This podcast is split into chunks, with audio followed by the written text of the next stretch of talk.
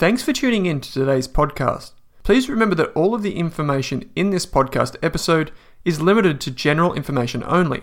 That means the information is not specific to you, your needs, goals, or objectives, so you should seek the advice of a licensed and trusted financial professional before acting on the information.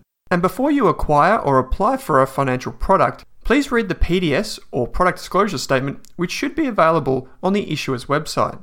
Lastly, please keep in mind that past performance is not indicative of future performance.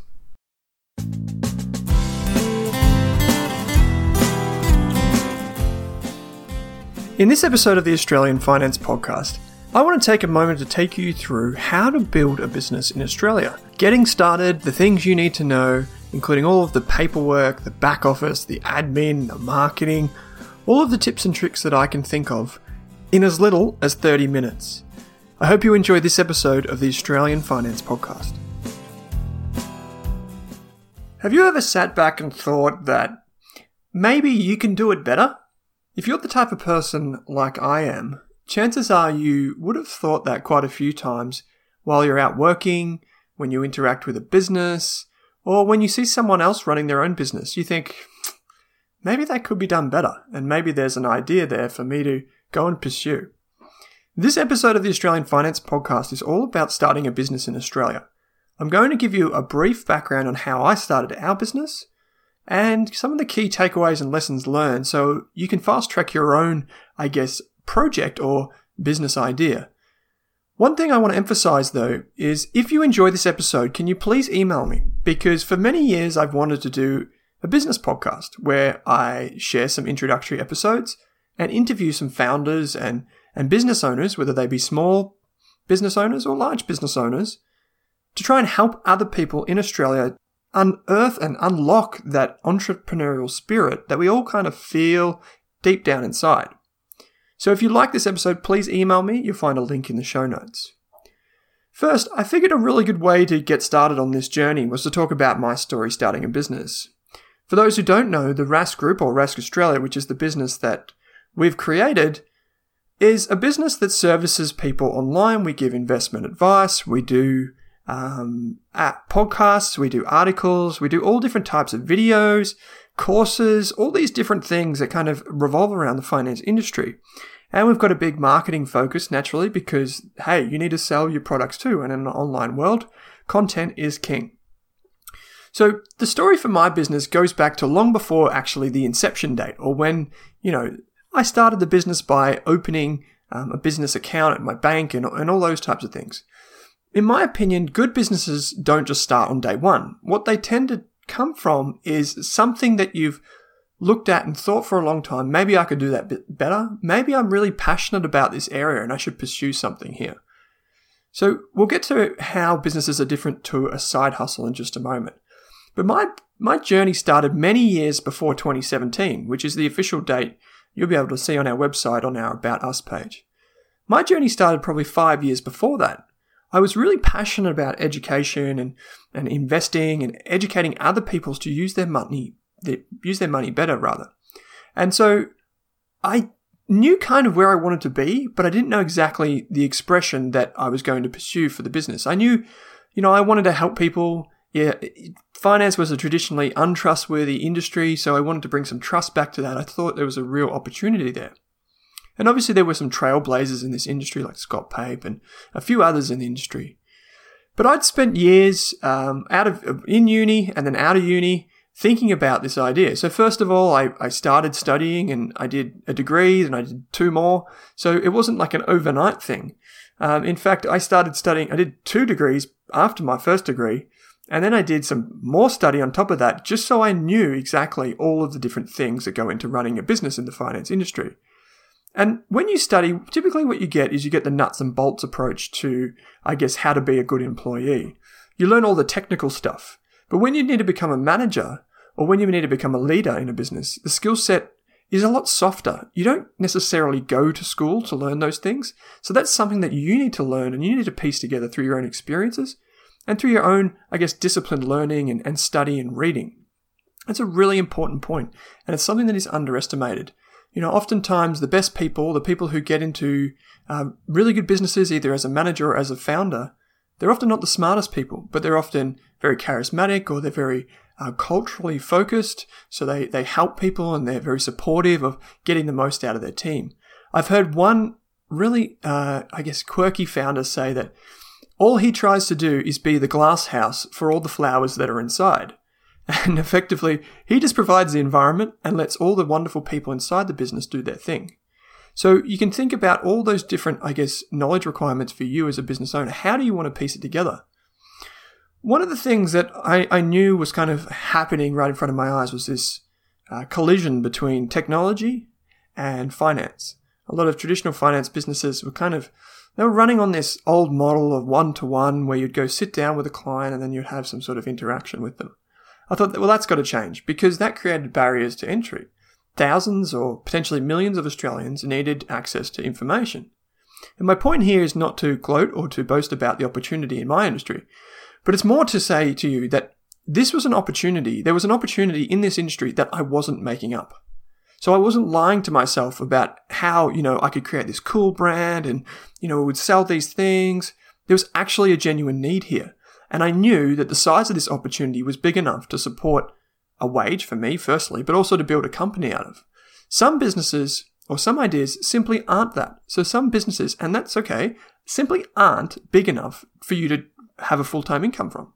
So I'm talking about a lot of, um, you know, side hustles or, or, things you do on the side, um, you know, whether it be a hobby or something like that. There is a noticeable difference. And I would say the first hurdle to get over is, can you, like, is the demand actually there? Can you make a business? And I'm talking about profit, not just the sales. I'll get to that in a moment. But can you actually make a business that makes enough money to support you and your family? It's as pretty, pretty much as simple as that. And so that's kind of like the first hurdle you need to, to get over. But another one is, probably a more important one, is the intellectual or the mental requirement. It's not only good enough just to have an idea, you actually have to earn your stripes. You have to actually go out there, you have to pound the pavement, you have to make a fool of yourself, you have to be prepared to lose it all. In Australia, we have this I guess, this really tough culture problem that we need to kick. And that's this tall poppy syndrome. A lot of us think that, you know, there's safety in numbers. Maybe, maybe, maybe our economy, as I write this, is coming unstuck for this very reason right now. But the tall poppy syndrome tells us that we shouldn't stick our head above the crowd and try things because, you know, there's safety. It's not a good thing. You'll get a lot of flack. So people will come at you and say you're doing this wrong. You know, you'll have to give up a lot, which is, again, something I'll get to in just a moment. But you have to be prepared to hustle. You have to be prepared to go out there, really grind to make um, the first few years work because no business is a success overnight. We all have this tendency to set our ambitions pretty high. I did this. I definitely did this because it's a coping strategy and it's a way for us to justify starting a business. It is so hard to start a business. It is so very, very, very hard. So many businesses fail, and even those that don't fail, almost all of them don't make a profit in the first two, three, four, five years. It is not an easy thing to do. However, if you do get through all of that, the rewards can be a plenty. You know, there's not only financial rewards, but there's lifestyle uh, rewards up for grabs too.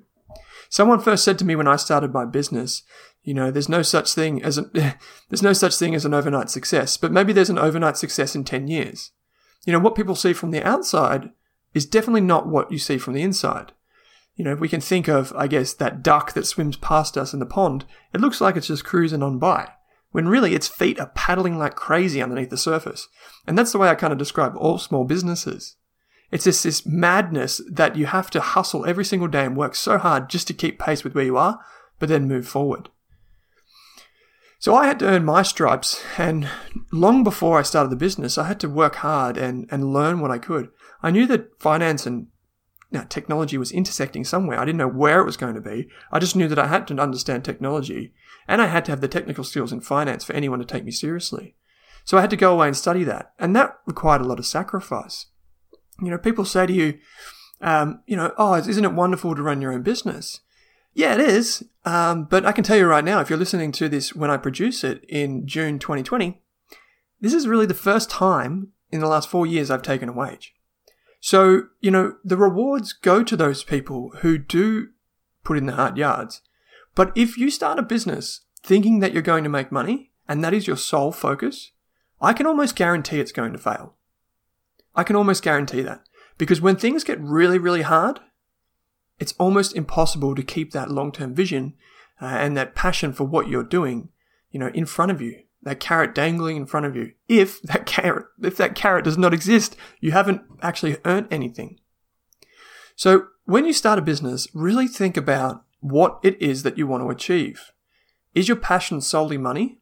If it is, if you think about the absolute financial loss that you can suffer from starting a business, which, by the way, is everything that you have, maybe even plus some, versus the upside you get for that, maybe say a 20% chance that your business is a success and that it does extremely well is probably another, you know, 5% of that 20%, so not much at all.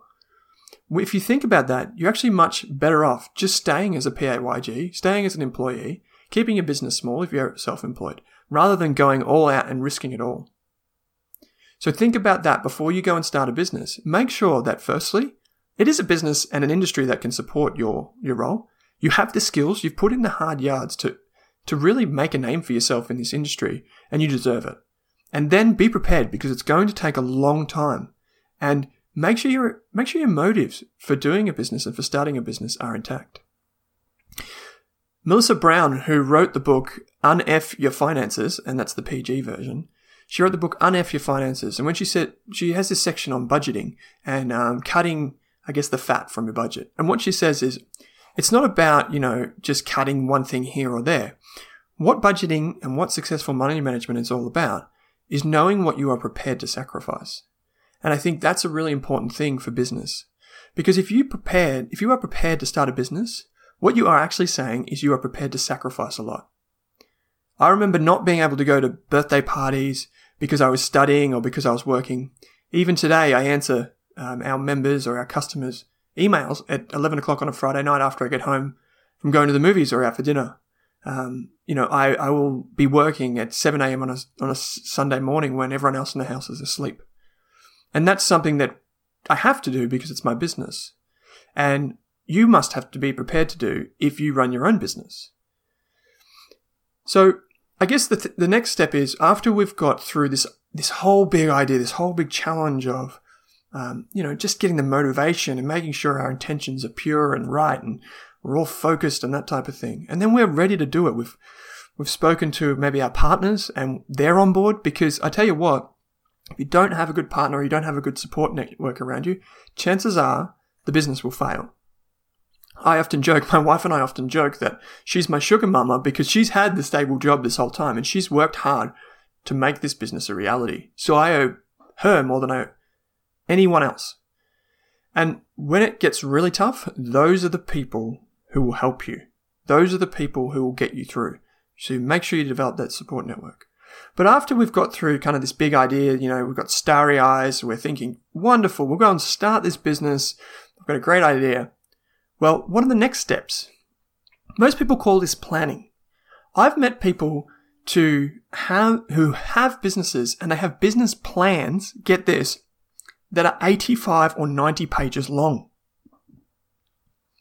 Just start, just writing a business plan that is 80 or 90 pages is pretty much a business in itself that is a lot of work, right? Because it's not just like, you're not just holding down the W keyboard and just holding it until it gets to 90 pages on your Word document.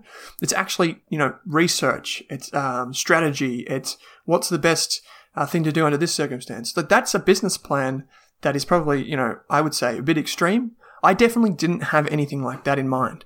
But what I mean when I talk about planning is just getting the right information on board. You don't need to make financial forecasts for a very long time because, uh, particularly as a new business, um, you might think to yourself, yeah, well, I have this really good idea, but it's not a full time business for me yet.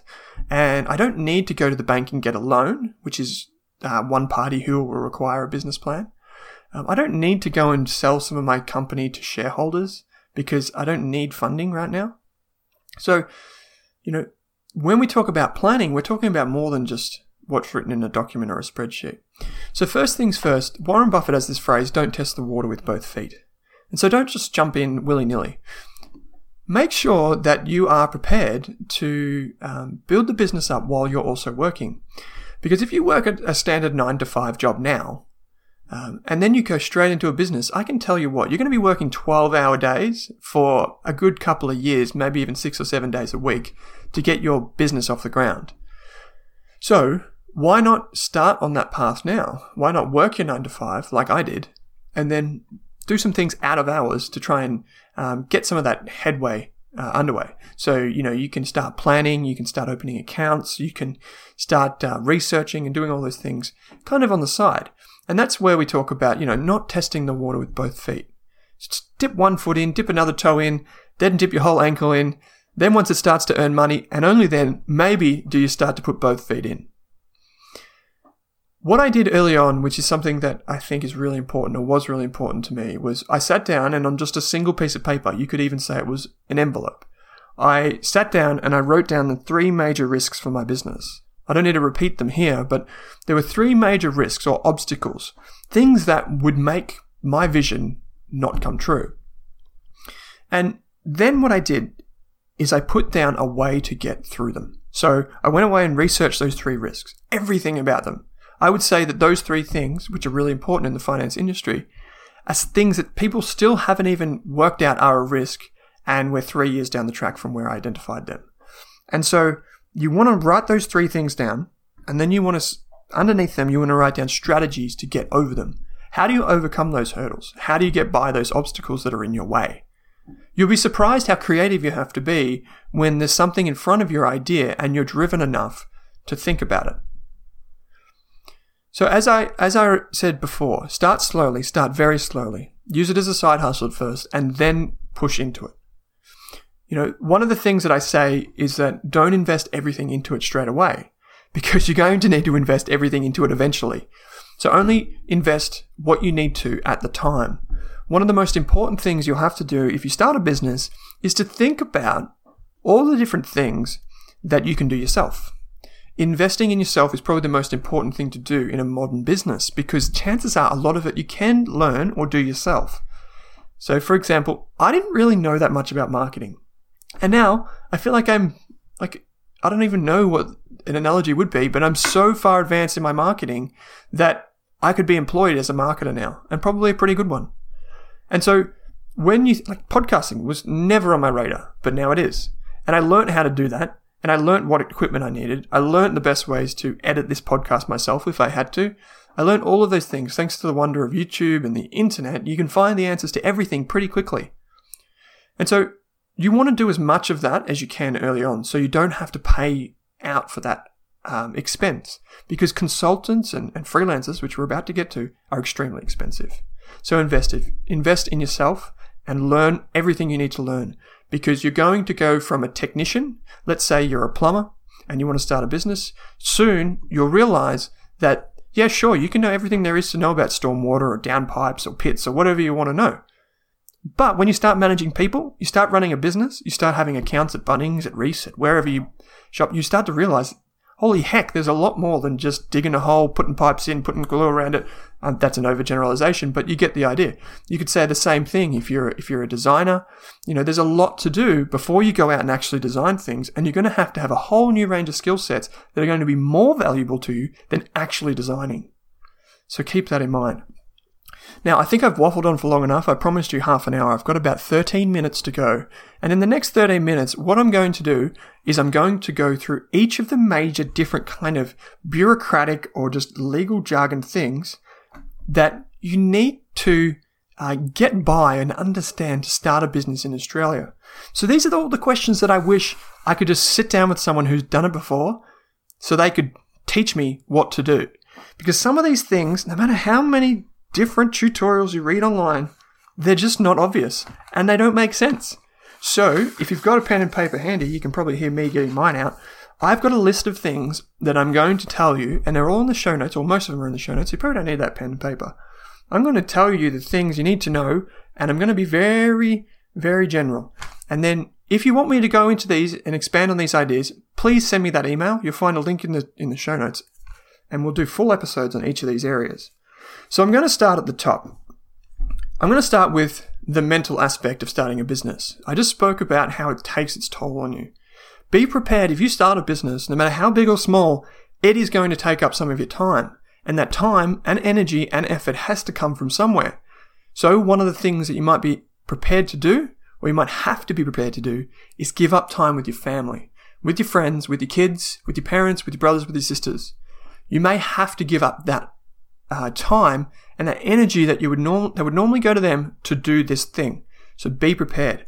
If you need advice on this, there are great communities online. Um, there are business coaches, which you might choose to use. There are people who have been in business before that will give you advice and will counsel you and help you manage your time and they'll help you, um, I guess, see the bigger picture. But be prepared. You're probably going to be the only one who's in this. You're going to be the one that's sacrificing this time and effort with, and energy with your family to go and do this. So be prepared for that. Financial. One of the most important things that people start off with when they start a business is they start with a business plan. And they go, this is going to be my sales for the first year. So sales is everything that goes through your business. If you have a coffee shop, you sell a coffee for $3, that's a $3 coffee. That's $3 in sales. Every time that someone orders that coffee, it's another $3 for your business. And then obviously we have costs, and the costs would be the milk, the coffee, the coffee machine, all these different things. And the difference between what you get, the three dollars, and what you pay for the coffee, uh, for the coffee beans and for the milk and for the machine, is at the end of the day your profit. Most people who start businesses um, don't understand financials that well, and so what happens is they might be a really good uh, technician or a technical person, but what they don't understand is the actual profits of the business and how does that work. And so this is where a good accountant or someone who uh, has, I guess, literacy in this area can help you out. But I would encourage anyone to go away and take like a basic business course or a basic thing on YouTube just to understand how things work. Because one of the most important things is that your business eventually makes a profit and you understand all the different costs that go into making an end product. Um, one of the things you can do is you can understand, by doing that, you can understand how long um, you have until your cash runs out that you might have saved up yourself. You'll understand if you need to go to the bank and get a loan, and then you can talk their language. What do they want to see? What you know? What do? How much do you need? And what equipment are you going to buy? And all these different types of things. Another thing that people don't think about when they start a business is selling equity. So just like your home, when you have say a five hundred thousand dollar home, you can have um, a deposit on that. So you can put hundred thousand dollars of your own money in. And when you put that money in, that becomes your equity in the house. So you have a $500,000 house. You've got $400,000 from a bank and you've got your $100,000. It's exactly the same, I guess, scenario and capital structure for a business, except when you're early in a business, most, most times the bank does not want to give you money. It is not going to give you money if you've just got a kind of like an idea, if you're at the idea stage, you have to go to an investor. So maybe it's a wealthy relative or family member or, you know, someone else that you know, they might be willing to say, Hey, you know, I like your business idea. I want 10% of the, the equity in that business for $10,000 or $5,000 or whatever it is. And that might be money that you can invest. And then over the long run, what they get is a percentage ownership of your business. So in three years from today, you make a $10,000 profit. $1,000 of that you might choose to pay back to that to that investor as a dividend. But this is something that kind of gets into the weeds a bit, and I won't go too much further than to say you don't necessarily just have to use your own cash, what the bank will give you, um, or what the bank will give you. You can use maybe someone else is willing to invest in your in your business. So that's something that you can you can take into account. The next thing is um, you know the the I guess the digital stuff. So one thing that people talk about is domain names. So www.yourbusiness.com.au finding that domain name is actually really important. Um, so just as, I guess, a little helpful tip, one of the websites you can use in Australia is called crazydomains.com.au. You can get a, a, URL. I don't know the exact pricing. And by the way, I have absolutely no affiliation with any of these things that I'm about to mention. You can get a, a website address for around about $13. Um, and then you can, if it's a simple website, like um, say, I don't know, any website that just has some blank listing, this will give you, um, I guess, authority. So when you speak to people, you might have an email address that's your name at your webdomain.com.au. It's a little bit more legitimate than frank at gmail.com. So what you can do is you can use a company called Flywheel. Again, show notes. You can use a company called Flywheel and you can get the domain through Crazy Domains. And then you can effectively start your business for around about, or your website for around about 20 bucks a month. You can also use things like Shopify or um, even Facebook has kind of like they're bringing in this new payments app that allows you to build a business effectively in, in Facebook. Um, you've got Instagram. If you want to just use a straight up Instagram page, um, they're allowing now people to take payments through that. You could even just set up a Gumtree page so people can find your products or, or whatever you have online. But those are some of the cool free tools, uh, or at least cheap, low cost tools you can use to get started. Um, the next thing is uh, where do you put all of your information? For us, and a lot of businesses are experiencing that this was a good idea now, is to use an online tool like Google Drive. If you're not familiar, Google Drive is free to start with, or you could use something like Microsoft. Microsoft 365 is free to start with, I believe, and then you can um, slowly add to it and have your team contribute to documents that you might be using or spreadsheets, etc. Um, the next thing you need to know, and this is a really important one, is I guess the legal setup of your business. When most people start a business, and I'm thinking just, you know, let's say you're a gardening business, you don't typically need to go and get legal advice to start that. You could start as what we call a sole trader, which is where you effectively just do business in your own name and you pay taxes and you're exposed to all of the legal risks in the same way that, you know, I could just go and do someone's gardening or very similar.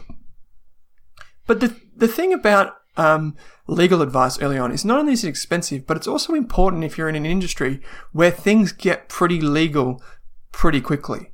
So if I was starting a finance business today, I would definitely go and get legal advice to understand the best way to set it up. But if you're starting something simple, you might just Google online to see what the differences are. I've put a, a link in the show notes to the ATO tax page, but the difference between a sole trader and a company or um, a bigger type of business is that typically, I want you just to imagine um, there's I've got three, I've got a piece of paper in front of me and I draw some different circles. There are three circles.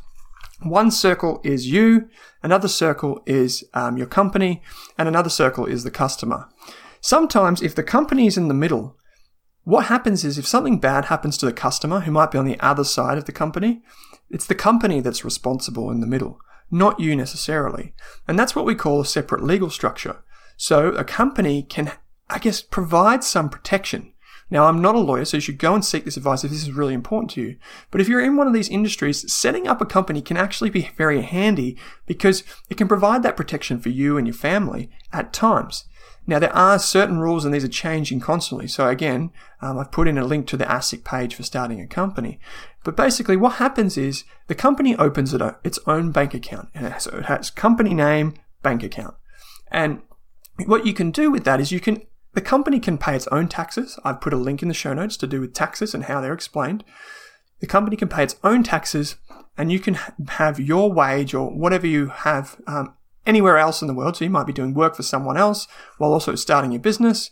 Uh, you can still earn wage from a wage from someone else and pay tax in your own name, but the company can also be growing and, and taking sales and that type of thing at the same time. So people often ask, okay, should I start a company straight up or should I start as a small business? And it all really depends. So I've put a show note, a show note in starting a business checklist. It's from business.gov.au. But basically, my rule of thumb is that the business should be earning a bit of money before you start a company structure. You can always go from being your own business to a company. Um, an accountant would probably want to set you up with a company straight away if this is something you're going to do full time. Um, and that's something you can do. Some accountants charge anywhere between $1,000 and $2,000 to set up a company. From my understanding, actually setting up a company, if you know how to do it yourself, you could probably do it for five or six hundred dollars. But having the advice is really important, and for them to actually do it properly is, properly is important too. Um, so the next thing is okay. I've got a domain name. I've got um, you know I understand the difference between a company and, and an ABN or um, a sole trader. Uh, what else can I do? Well, you've obviously got to get an ABN, so an Australian business number. And I put a link in the show notes where you can get that. So an ABN is typically only reserved for people that actually have a business, not just for people that are, you know, doing once off work here or there, because typically they should be an employee or a casual or something like that.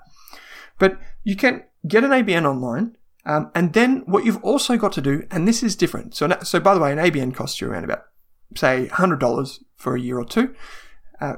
You've got to get a business name. Now, just because you get a business name in Australia does not mean necessarily that you're protected for every type of copyright infringement or something like that. So again, this is where legal advice could help. If you're going to go out and get a patent or you're going to create a brand and you think it's really cool, you might want to speak to a lawyer about that first. But in any case, to receive payment in Australia, my understanding is that you need a business name. So you would have to go out and register a business name. Um, you have to make sure it's available. I've put a link in the show notes. And then effectively, when you send an invoice out to someone to get paid, it would have your business name on there. It would have your ABN on there. It would have your address and whether or not you're registered for GST. GST, by the way, is something you only need to register for when you earn over a certain amount of money. So as you're starting out, it's probably not something necessarily you need. So the next thing is obviously you want to get a logo drawn up and you want to kind of think about, you know, you want to get your website done and whatever. Um, you can outsource a lot of this sort of stuff. So you don't need to do it yourself. I mean, I do it myself, but I understand how to do it.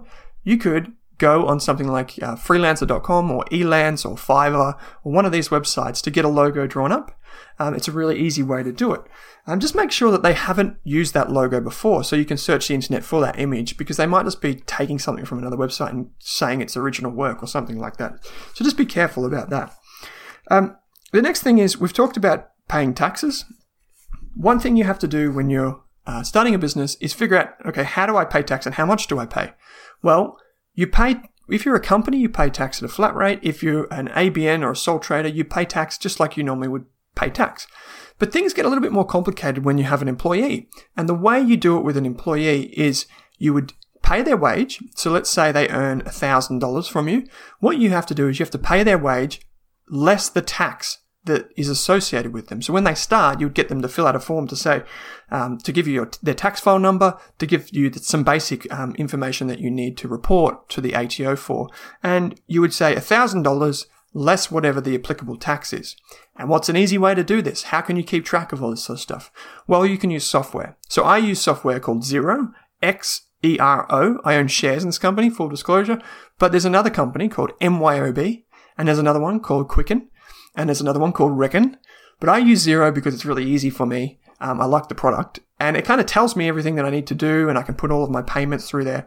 And because I bank with National Australia Bank or NAB, I can um, set it up so they talk to each other and I've got the best of both worlds. I've got a good bank and I've got um, my Xero account set up and they're talking to each other. One of the really interesting things is before you hire someone is knowing the difference between what's a full-time, what's a casual, what's a freelancer or contractor, and what's, um, I guess, part-time. This is where it's really important for you to seek um, advice from someone who actually knows what's um, how to structure these properly. But one of the things that you can do earlier on is you can make use of freelancers or contractors to do some of the work. So you could outsource if you want to develop something, or you could um, pay someone just on a project basis. So they give you an invoice and you pay their invoice. But one of the things that you might want to consider is a full time typically comes with like annual leave, sick leave. Um, you need to have work cover. You need to have all of these different things that you need to pay. Work cover is something that everyone has to have in Australia if they have employees. So that's something that you'll need to get. It's a type of insurance. It covers your employees if they're on the if they're on the work site, wherever they might be, wherever that work site is, um, you'll have to pay a percentage. So it varies, but it might be between, say, one and two and a half percent of the actual salary of that employee each year. So this is like an actual cost that you've got to pay. There's a, a really useful note in the show notes that I put in, and it's what does an employee actually cost?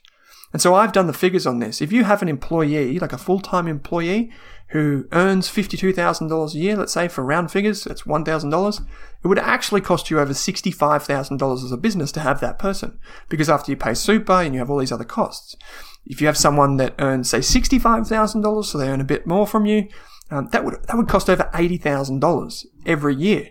And if you have someone that you're paying hundred thousand dollars in Australia, that person would end up costing you over $130,000. So it's not necessarily what you see on the tin. There's a lot more that goes inside. And you, as the employer, need to start paying for all of that sort of stuff. And this is just one of the reasons that we have all these different rules and regulations in Australia, and that's the cost that businesses bear. So that's something to consider. The next thing on employees, we've already said that you need to withhold tax. That goes to the ATO every quarter or every month, however you want to do it in your BAS or business activity BAS statement. The next one you might want to consider is uh, superannuation. One of the most confusing things. I always thought it was as simple as, yeah, they just pay it in and, you know, whatever, you just set it up and it's good to go. Well, Paying superannuation is a massive headache, and I couldn't find information on this when I first started. Obviously, your accountant can help. But basically, the way it works is once you've identified your employee's super fund, you have to give them a form, by the way, um, within a few days of them starting for them to nominate a super fund. If they don't nominate a super fund, you have to pick one for them. So you have to have a default superannuation fund. And typically, your default superannuation fund, let's say it's one of the big ones, like Hostplus or Australian Super or Rest or whatever it might be, typically they have this thing called Quick Super. Quick Super. And Quick Super allows you to log in like an employer and say, my Xero account told me I have to pay $1,000 in superannuation this month. And then in the Quick Super portal, you'll see, um, okay, how much super do you need to pay and who are the employees? And then you put in all the right stuff there. And then it'll come out and say, you need to pay us, as in the Quick Super super company, you need to pay us $1,000. And then when you pay that bill, it automatically gets distributed to all of your employees and their super funds. So then when they check their superannuation balance next month, they can see that you've contributed to their super fund. You generally have until the 28th, I believe it is, I could be wrong on this, 28th the following month to deposit money into their super account. So you want to do that on time, otherwise you risk paying a fine. Now, with a contractor, you may not have to pay that. So keep that in mind when you're weighing up whether you have someone as a contractor um, do some work for you occasionally, or you have someone who is full time. There are other rules that might stipulate that you need to pay super regardless of whether they're casual, full time, or part time, or whatever you. So keep that in mind. The next thing is marketing, and um, this is probably the last one that I'll, because I've already run over time, is marketing. So I want you to just write down or go into the show notes and have a look at some of these things that I, I say to you. Thanks to the wonder of the internet, digital marketing, which is online marketing, is one of the most amazing things that you have at your disposal if you're starting a new business. If you're selling t-shirts, you would use Instagram. You would not use Twitter for that because tw- Instagram is where you go to get cool photos of, of products and companies.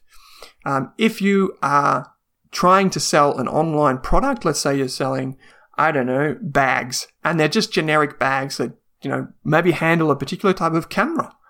I don't know, I'm just looking around the room. You would probably use something like Facebook and Facebook Marketplace for that because you can get people to buy instantly, really, um, and transact with you. You might also use Gumtree. Another thing you might use is paid advertising on platforms like Facebook, uh, where you can target where people live, how much they pay, what they earn, what their interests are, or Google AdWords, which is that first thing you see when someone Googles bags for sale Melbourne or, um, I don't know, keyboard, Mac keyboard for sale Darwin. You can target Mac keyboard and Darwin in Google Ads and you could get a really good um, return on your investment for what you pay to Google for that advertising spot. So all of these things considered, these are digital marketing strategies. And you can also have obviously word of mouth, free giveaways, those types of things. They all work wonderfully. What I've done, instead of doing all of this, um, explaining it all here is to put some links in the show notes. We've got social media explained on the Dummies website. Also, the book Digital Marketing for Dummies is amazing. Um, don't let its name fool you. The, one of the greatest books on marketing ever written, in my opinion, is Permission Marketing. Um, I've put that in the show notes. I've also put in some links to some great um, digital product, I guess, thought leaders uh, in the show notes. So please take a look at that. Uh, one of the things that I also really want to emphasize is, you know, that thing that comes into your email inbox every day at around 4 p.m. You know that like that marketing, that email marketing. Well, here's a really fun fact as I as I leave you for this uh, long-winded business 101 uh, episode.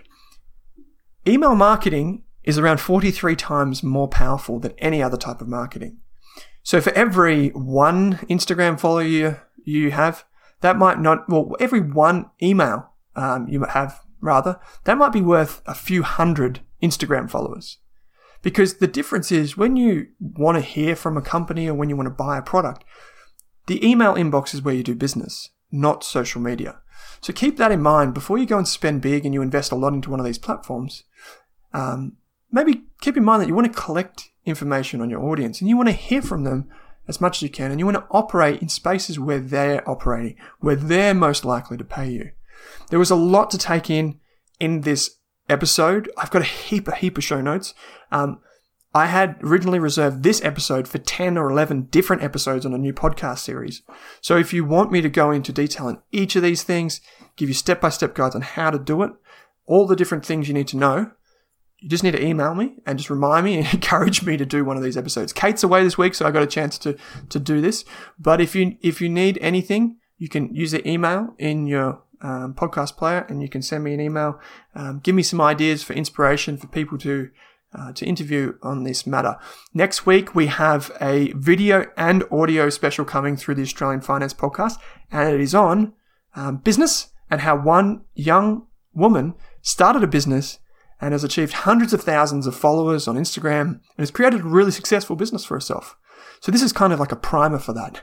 I've just explained all of the ugly nitty gritty things that you need to go to, uh, go through to get a business like that off the ground. And then next, we're going to hear from someone who's actually done it. So that's exciting. And I'll leave all of the fluffy and, and squishy stuff for next week. So I hope you enjoyed this episode of the Australian Finance Podcast. As always, I'm Owen Rask. You can find me on Twitter or Instagram, Owen Rask AU. You can email us, Kate or I, podcast at rask.com.au. Send us your ideas. Give us some feedback on this episode. Um, if you know anyone that should be interviewed for an episode like this, um, if you'd want to hear more from me on business, uh, I'd love to hear from you. Okay, as always, uh, happy investing and good luck. Thanks for tuning in.